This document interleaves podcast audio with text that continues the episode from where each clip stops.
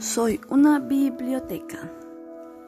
Hace mucho, cuando el señor tiempo aún era pequeño, a una vieja biblioteca llegó un huevo que no tenía dueño. Solito se quedó hasta que el cascarón se quebró, por donde el recién nacido miró, tan solo libros encontró. El gran bibliotecario muy serio lo miró y dirigiéndose a sus colegas estas palabras pronunció. Es un bebé dragón, hermanos. Canten de emoción. Los extraños hombres su baile de la alegría le enseñaron. Pero cuando él dijo, prefiero leer, muchos se extrañaron. Biblioteca fue como lo llamaron, pero los niños Bibi le apodaron. Era un nombre muy seriote, como para un dragón grandote. Así el pequeño sin padres en los libros encontró consuelo. Estudió de todo, incluso aprendió sobre el vuelo. Supo de lugares extraordinarios, sobre criaturas fantásticas y monstruos varios. Le gustaban los libros de aventuras y aquellos que mostraban muchas culturas. La Ilíada, la Odisea le encantaban, el Quijote de la Mancha y Alicia en el País de las Maravillas le fascinaban. Entre las páginas se perdía, tan solo para comer y jugar, de vez en cuando salía. Por la noche a veces una pena le invadía y una lágrima loca ante la luna le salía. ¿Dónde a mis padres podré encontrar? ¿Qué me podrá ayudar? El gran bibliotecario de esa pena sabía. Vivi, como le decía, mi colección de libros mágicos te voy a mostrar, si es que los prometes cuidar. Esos libros le enseñaron dónde los dragones se habían ido. Sobre ellos todo había aprendido. Se enteró de que eran muy feroces y hacían de desórdenes atroces. Se llevaban las ovejas y encerraban las madejas. En algunos lugares la gente miedo les tenía, en otros, sin embargo, producían gran simpatía, pero como hablaban mal, nadie les entendía. En la bodega encontró un libro muy extraño, que solamente era leído una vez al año. Por título tenía La familia del dragón.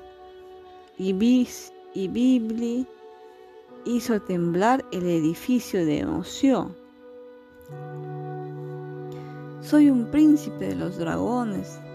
Debo encontrarlos por muchas razones. De los bibliotecarios se despidió con pena, pero sabemos que el amor es una gran cadena y si en nuestro corazón hay un lugar, nos volveremos a encontrar. La búsqueda comenzó y a lugares lejanos le llevó. En el árido desierto con las lagartijas dialogó, hasta un árbol parlanchín encontró. En los bosques oscuros era fácil asustarse, pero con el valor de un libro pudo armarse. Así a las feas sombras espantaba y de él la soledad muy rápido se arrancaba. En la ciudad de bajo raíz a un mago conoció y muchas historias le contó.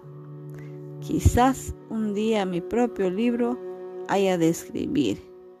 Bibli con cuidado pensó. A veces las personas muy mal se comportan. Piedras y barro al pequeño Bibli le tiraban. ¿Por qué hacen eso si nada les he hecho? Y se retiraba muy maltrecho. A pesar de su disposición placentera, no lo quiso la gente de la pradera, ni tampoco los reyes de primavera.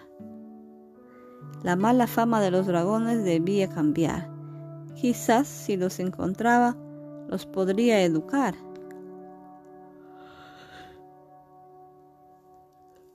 Cuando llegó al reino del hielo, no tuvo respuestas del señor de la escarcha, así que mejor siguió su marcha. Un gigante de piedra le dijo, la gente a veces se asusta con lo diferente, pero tú nunca dejes de sonreír. Que gane la injusticia no podemos permitir. En la selva profunda el rey mono le enseñó a cantar y sin temores bajo las estrellas bailar y un alegre poema a sus padres dedicar. El rey con voz chillona pudo asegurar, aunque no estés con ellos, por lo bueno que eres, te van a amar. A muchos lugares asombrosos se asomó, pero en ellos a sus padres no encontró. Aún así, amigos iba sumando, como las sirenas que conoció nadando. En ese mismo mar azul a una sabia tortuga consultó. Ella con voz profunda, muy segura, afirmó, Bibli, para tus padres encontrar lo que has aprendido, debes usar. Mucho le costó una decisión tomar y en camino correcto encontrar. Aún así muy alto en las montañas voló y el gran castillo del rey dragón encontró. Sus padres lo recibieron con mucho cariño, bajo sus grandes alas lo acogieron y mucho amor le dieron. ¿Qué clase de extraño ser es este?